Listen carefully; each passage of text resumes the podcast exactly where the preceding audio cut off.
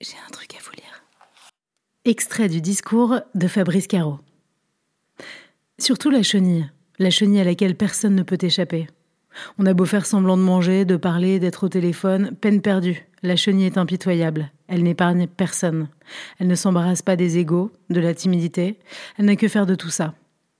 Face à la chenille, nous sommes tous à la même enseigne. Nous sommes là pour nous amuser, nous avons l'obligation d'être heureux, véritable machine à broyer les orgueils, et on se retrouve subtilement au milieu de gens et on ne sait pas trop quoi faire de ses pieds.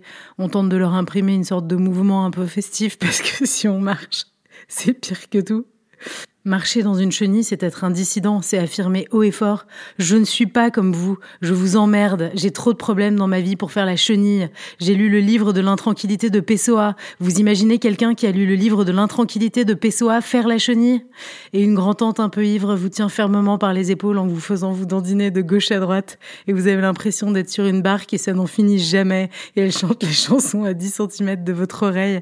Alors que vous-même devez poser vos mains sur les épaules d'un type que vous n'avez jamais vu de votre vie. L'oncle du marié et sa chemise est trempée de sueur et vous avez la sensation que vos doigts sont à même sa peau.